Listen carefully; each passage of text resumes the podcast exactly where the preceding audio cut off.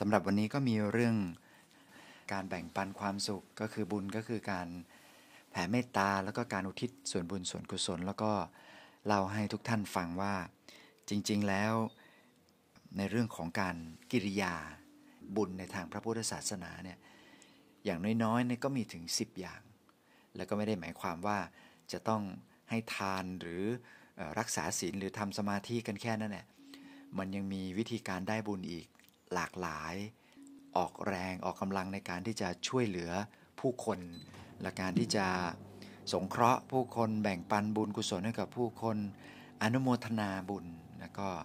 การฟังธรรมนะฮะการแบ่งปันธรรมะ แล้วก็การทำใจของเราให้เขาเรียกว่าทำใจของเราให้เป็นสัมมาทิฏฐินะฮะตรงหนทางพระนิพพาน เพราะฉะนั้นในเรื่องของบุญกุศลเมื่อวานท่านทุกท่านก็คงจะทราบกันดีแล้วว่า อ๋อโอเคทำได้หลายอย่างนะ ทีนี้วันนี้เราจะมาเจาะลึกในบางเรื่องบางประเด็นที่มันจะเป็นเรื่องของการฝึกนิสัยเราได้ด้วย แล้วก็เปลี่ยน mindset บางอย่างว่า เอ๊แล้วเราจะทำยังไงว่าไม่ให้สิ่งเหล่านี้มันมาเป็นอุปสรรคในการทำงานหรือว่าสิ่งที่สำคัญที่สุดก็คือทุกคนจะต้องเข้าใจเรื่องกฎแห่งกรรมพอสมควร อย่างที่เคยได้เล่าเอาไว้เมื่อครั้งที่แล้วว่า ที่พระสัมมาสัมพุทธเจ้าตรัสเอาไว้ว่า บุคคลที่ทำกรรมชั่วไว้ หนีไปในอากาศแล้ว ก็ไม่พ้นจากกรรมชั่วได้ หนีไปในท่ามกลางมหาสมุทรก็ไม่พึงพ้นจากกรรมชั่วได้ แม้จะหนีไปสู่ซอกเขา ก็ไม่พึงพ้นจากกรรมอันชั่วได้ เพราะเขาอยู่แล้วในแผ่นดินส่วนใด ความตายพึงครอบงำไม่ได้ ในแผ่นดินเนี่ย หามีอยู่ไม่ คือไม่ว่าจะไปหลบอยู่ตรงไหนจะอยู่ในอากาศ จะอยู่ในเรือในกลางมหาสมุทรหรือว่าอยู่ในช่องภูเขาอยู่ในถ้ำอะไรจะหลบกรรม หลบบาปอากุศล ผลกรรมที่ตัวเองทำไว้เนี่ยเป็นไปไม่ได้เลย เพราะฉะนั้นเมื่อเราทราบว่าเราไม่สามารถหลีกพ้นกรรมได้ แต่เราสามารถสร้างสิ่งที่ดีๆเพื่อที่จะบังคับชีวิตของเราให้เป็นไปในทางที่ถูกต้องได้ในอนาคต ซึ่งที่เราเคยได้ยินได้ฟังมาตลอดอเกี่ยวกับเรื่องของพระไตรปิฎกยามเช้าของเราหลวงพี่ก็พยายามที่จะแนะนำในเรื่องของพุทธศาสนาเบื้องต้น ทุกสิ่งทุกอย่างวันนี้ก็หลาย ๆ ท่านเข้ามาใหม่อย่างที่พี่พัฒพูดเมื่อสักครู่นี้ก็อยากจะแนะนำว่า เช่นในเรื่องของการกล่าวคำทักทายสำหรับบางท่านก็อาจจะไม่รู้ว่าเอ๊ะทำไมทักทายกับพระรู้สึกว่าจะมีพิธีรีตองเยอะจังเลย จริง ๆ แล้วไม่ได้ยากอะไรเลย ถ้าสมมุติว่าเราจะทักทายพระในฐานะที่เราเป็นอุบาสกอุบาสิกา แล้วก็ทักทายด้วยคำว่านมัสการครับค่ะ ก็แล้วแต่นะฮะทีนี้การกล่าวคำว่านมัสการก็เหมือนกับคำว่าสวัสดี ทั่ว ๆ ไปที่เราพูดคุ้นเคยกับเพื่อนๆเรา หรือว่าผู้หลักผู้ใหญ่ สวัสดีค่ะ ก็เป็นคำปกติ ส่วนเวลาที่พระจะกล่าวกับพระก็จะมีคำของเฉพาะของท่าน ไม่ว่าจะเป็นอขอถวายความเคารพ หรือ กราบคารวะ กราบนมัสการก็มี หรือบางทีก็ใช้คำว่าสวัสดี ในฐานะที่เป็นรุ่นรุ่นเดียวกันใกล้ๆ กัน แต่ว่าถ้าเป็นพระเถระผู้มีอาวุโส ผู้มีพรรษาการแก่ก็จะน้อมถวายความเคารพก็ว่ากันไปตามลำดับของ seniority ก็คือการบวชของพระเนี่ยก็จะนับถือกันว่า ผู้ใดที่เข้ามาในพระศาสนาก่อน บวชก่อน ก็จะถือว่ามี ความเป็นผู้อาวุโสมากกว่านะฮะอันนี้เล่าให้ฟังอย่างที่พวกเราเข้าเข้าใจกันง่าย ๆ เพราะฉะนั้นเมื่อเวลาเราเจอพระ เราก็จะกล่าวคำว่านมัสการเจ้าค่ะ หรือนมัสการครับ ส่วนพระก็จะมีการทักทายตอบทุกท่านว่าเจริญพร สมมติว่าเวลารับโทรศัพท์ แล้วก็พระเนี่ยจะรู้อยู่แล้วแล้วว่ามีโยมโทรเข้ามาไปเห็นเบอร์โทรโยมเข้ามา ก็รับโทรศัพท์ปุ๊บ ท่านก็จะบอกว่าเจริญพรคุณโยมนะโยมอย่าไปเผลอตอบกลับ ท่านบอกว่าเจริญพรเจ้าค่ะหลวงพี่ คือบางคนก็มีเหมือนกันนะบางทีก็โยมแม่หลวงพี่นี่แหละไม่ใช่ใครที่ไหนแล้วก็โทรไปเจริญพรโยมแม่ เจริญพรพระอะไรเงี้ยใหม่ๆนะแม่ยังไม่ค่อยรู้ว่า เอาแล้วจะจะพูดกับพระยังไง ก็มันมีสองคำนะพระพูดเจริญพรส่วนญาติโยมก็จะพูดว่าคำว่านมัสการ ก็คำว่านมัสการก็เหมือนกับคำน้าว่านมัสเตนั่นแหละก็คือการ ขอความนอบน้อม ถวายความนอบน้อม เพราะฉะนั้นเมื่อเราทราบเรื่องกฎแห่งกรรม พอสมควรว่าเออทุกอย่างมันเป็นกรรมนะและจริง ๆ แล้วกฎแห่งกรรมก็ไม่ใช่ไม่ใช่อะไรหรอกมันก็คือกฎแห่งการเกิดขึ้นนิสัย และเมื่อนิสัยเราเป็นยังไงสิ่งที่ปรากฏกับตัวเราเอง มันก็จะเป็นอย่างนั้นนั่นแหละนะมันก็เป็นที่มาของกฎแห่งกรรมว่าคุณทำกรรมใดไว้ ย่อมได้รับผลของกรรมนั้น ทั้งกรรมดีแล้วก็กรรมชั่ว ส่วนวันนี้ในหัวเรื่องที่หลวงพี่เขียนเอาไว้ก็คืออนุโมทนาแล้วก็จุดจุดแล้วก็บาป ก็เมื่อวานนี้เราพูดถึงเรื่องของการอนุโมทนาบุญ ว่าเอการอนุโมทนาบุญเนี่ยมันได้บุญด้วยนะ แม้ว่าจะได้ไม่เต็มสัดเต็มส่วนแต่ถึงยังไงก็ตามก็ได้บุญมีคำถามหลังไม่มาเหมือนกันบอกว่า หลวงพี่คะถ้าเกิดว่ามัวแต่ยกมืออนุโมทนาบุญชาวบ้านแล้วไม่ทำอะไรเนี่ยมันจะเกิดประโยชน์ด้วยเหรออะไรเงี้ยต้องบอกว่า action ของมนุษย์เราเนี่ยมันมีทั้งกายวาจาใจ แม้แต่ใจของเราเนี่ย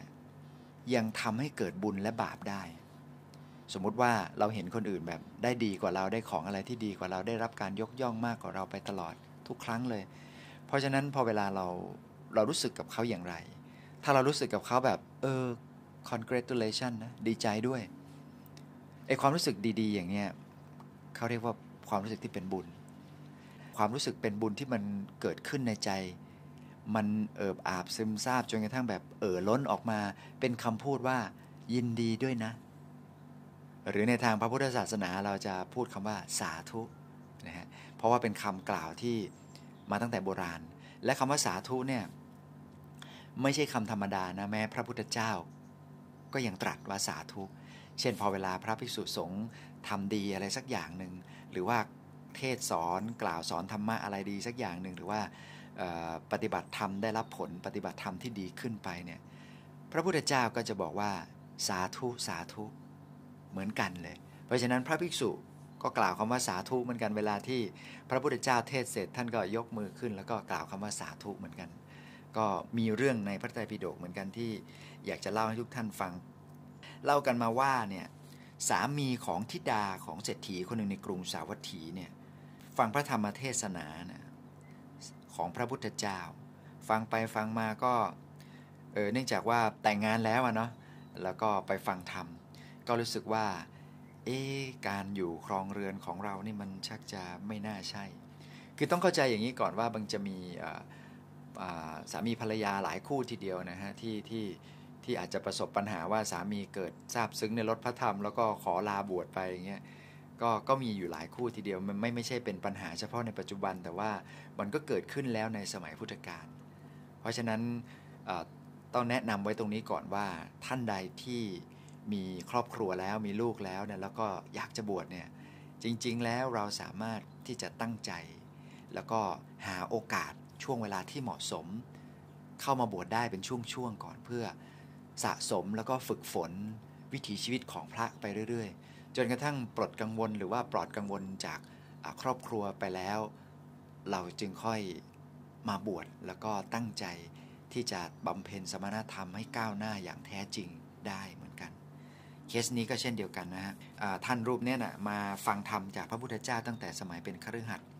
ก็เลยมีความรู้สึกว่าเออ ฟังไปฟังมาก็รู้สึกว่าแหมใจน้อมไปในทางที่จะบวชเป็นพระภิกษุอยากจะหมดกิเลสก็เลยตัดสินใจบวชพอบวชแล้วก็มีผู้ที่เรียกว่าเที่ยวบินทบาทเป็นวัด ครั้งนั้นนะพระเจ้าประเสนที่โกศลทรงทราบว่าภรรยาของเขาเนี่ยหญิงผู้นี้ไม่มีสามี จึงให้คนนำมาอยู่ในพระราชวัง ในอัธกถาเขาเขียนไว้แค่นั้นนะนะ ไม่ได้บอกว่าเรียกมาเป็นสนมอะไรแต่อย่างใด แต่ว่าคล้ายๆ กับว่าอะพอไม่มีสามีใช่ไหม เดี๋ยวจะไม่มีคนดูแลปกป้องก็เข้ามาทำงานในวังก็แล้วกัน วันหนึ่ง พระเจ้าประเสนที่โกศลเนี่ยถือดอกบัวกำหนึ่ง แล้วก็เดินเสด็จเข้าไปในวัง ทรงประทานดอกอุบลนนี้ให้แก่หญิงคนละดอกนะให้ดอกไม้กับสาวใช้ในวังว่างั้นเถอะก็ให้คนละดอกคนละดอก จนกระทั่งถึงมือของหญิงผู้นี้ ปรากฏว่า จากเดิมที่แสดงอาการร่าเริงอยู่ พอสูดดมกลิ่นดอกบัวนี่ก็กลับเปลี่ยนเป็นคนละคนคือร้องห่มร้องไห้ พระเจ้าเปรตที่โกศลเห็นอาการของอของนางก็รู้สึกแปลกใจก็เรียกเรียกมาถาม คือก็ตอนที่กำลังแจกให้กับนางสนมหลายๆ คนสาวใช้หลายๆ คนในวังก็รู้สึกว่าเอ๊ยยังไม่กล้าถาม แต่ว่า เออรู้ละ เอ๊ก็นึกในใจว่าจะเป็นบ้าหรือเปล่า ก็เดี๋ยวค่อยๆ เรียกมาคุย กันเงียบๆแล้วกัน เดี๋ยวพูดไปแล้ว เดี๋ยวจะหาว่าเราบูลลี่กับคนทั่วไปเยอะแยะก็เลยก็เลยเรียกมาคุย พอเรียกผู้หญิงท่านนี้มาคุย ก็ถามว่า เอ๊ฉันเห็นอาการแปลกๆของเธอเวลาฉันมอบดอกบัวให้ทีไรทำไมจู่ๆเดี๋ยวก็ร่าเริง เดี๋ยวก็ร้องไห้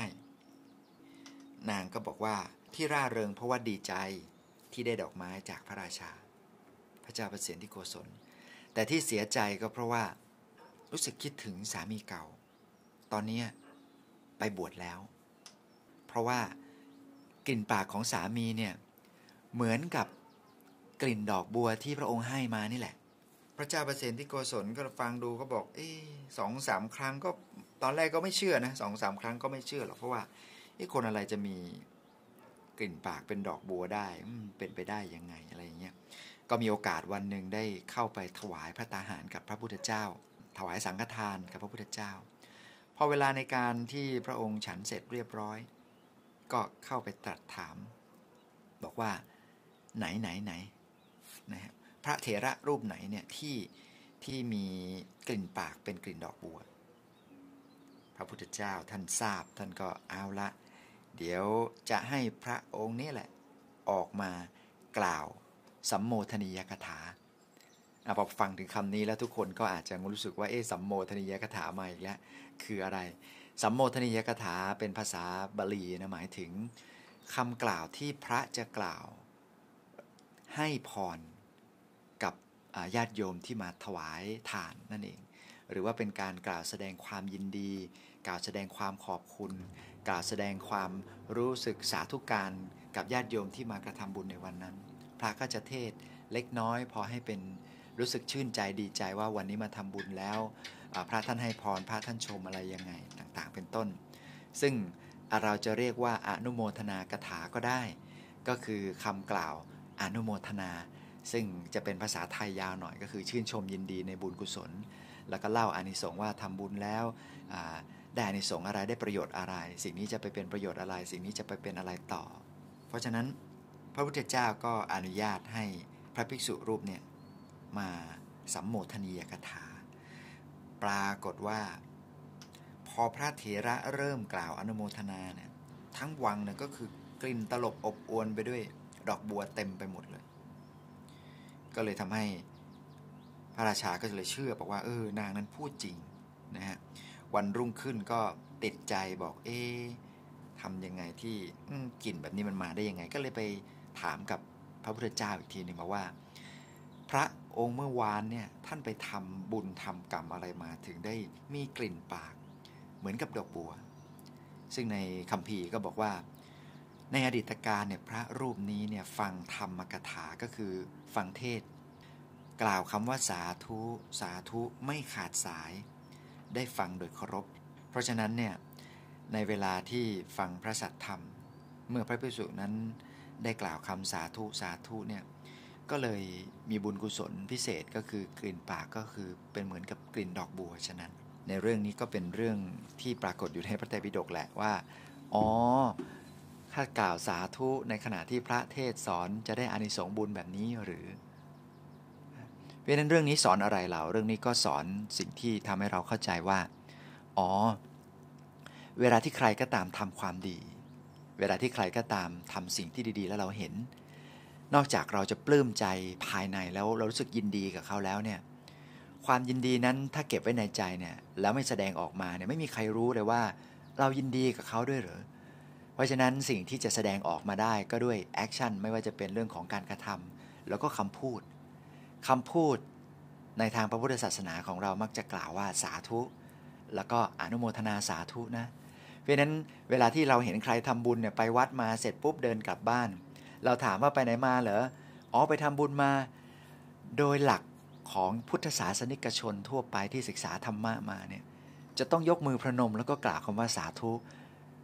สาธุด้วยนะอนุโมทนาด้วยนะคะคุณป้าคุณพี่ อนุโมทนาด้วยนะครับ คุณคุณพ่อคุณแม่ที่ไปทำบุญมา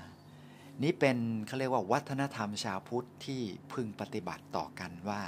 ในฐานะที่คุณไปทำความดีมา คุณไปทำความเจริญเรื่องรุ่งเรืองให้กับชีวิตของคุณแล้วเนี่ยหรือไม่ว่าจะเป็นเรื่องราวอะไรก็แล้วแต่ที่ไปทำแล้วมันเกิดความสุขความสงบให้กับผู้คน แล้วเราก็มาเจอมาเจอกันแล้วเราก็ยกมือพนม ด้วยความเคารพหน่อยแล้วเราก็บอกว่า ขออนุโมทนาสาธุนะเนี่ยมันจะเป็นสิ่งที่เขาเรียกว่า เป็นการแสดงน้ำจิตน้ำใจ เป็นการแสดงมุทิตาจิต ซึ่งการทำอย่างนี้บ่อยๆ ชื่นใจในความดีของผู้คนบ่อยๆ นิสัยที่มันจะเกิดขึ้นก็คือ ความรู้สึกมุทิตา และก็ความอิจฉาริษยามันก็จะค่อยๆ ลดลง เพราะมันจะรู้สึกว่าใครก็ตามที่ทำดีเนี่ยนอกจากเราจะกล่าวดีกับเขาแล้ว เรายังเหมือนกับเป็นการเพิ่มพลัง energy บวกให้กับเขาด้วย และที่สำคัญก็คือทุกครั้งที่เราชื่นชมยินดีอนุโมทนากับเขา บุญกุศลที่เขาได้ทำเนี่ยเราก็มีส่วนในบุญนั้นด้วย ก็หมายความว่าเราได้ได้บุญต่อจากเขาด้วย และการให้บุญเนี่ยมันไม่ได้หมายความว่าเราให้บุญเข้าไปแล้วอนุโมทนาเข้าไปแล้วบุญเราจะหายไปไหนนะเดี๋ยวหลวงพี่สัจจทิโกจะมาเล่าแหละว่าบุญมันจะหายไปหรือเปล่าถ้าเราแบ่งบุญให้เขา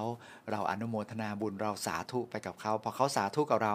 เราก็สาธุด้วยเขาเรียกว่าอนุโมทนาบุญซึ่งกันและกันก็คือ แบ่งปันบุญให้กันและกันอย่างง่าย ๆ เพราะฉะนั้นประเพณีชาวพุทธหลายๆ คนก็เจอกันอ้าพี่โมทนาสาธุยังไม่ได้พูดถึงเรื่องบุญอะไรหรอกอนุโมทนาสาธุไปก่อน เพราะว่ารู้ว่าเป็นสายบุญเหมือนกัน คงไปทำบุญมา พอเป็นสายบุญเหมือนกันทำบุญมาก็ทักทายกันด้วยคำว่าอนุโมทนาสาธุ ฉันใดก็ฉันนั้น